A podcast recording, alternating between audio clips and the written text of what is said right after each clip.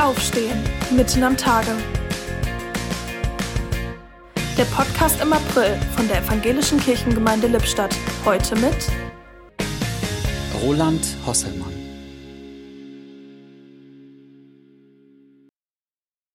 Wolfgang Kuber, der ehemalige Ratsvorsitzende der EKD, hat einmal das Folgende erzählt. Es gab in seinem Nachbarsdorf einen Jungen, der hieß Tobias und der hatte eine Reihe von Handicaps. Er saß im Rollstuhl, er war geistig das, was man beschränkt nennt, und er hatte die Angewohnheit, wenn etwas schief ging, dann sagte er, ja und? Als der ortsansässige Fußballclub abstieg, ja und? Als sein Rollstuhl einen Platten hatte, ja und? Und als der Arzt ihm eröffnete, er habe nur noch wenige Wochen zu leben, da hat Tobias schon wieder gesagt, ja und? Da hat ihn selbst seine liebe Mutter nicht mehr verstanden und gesagt, mein Junge, übertreibst du jetzt nicht.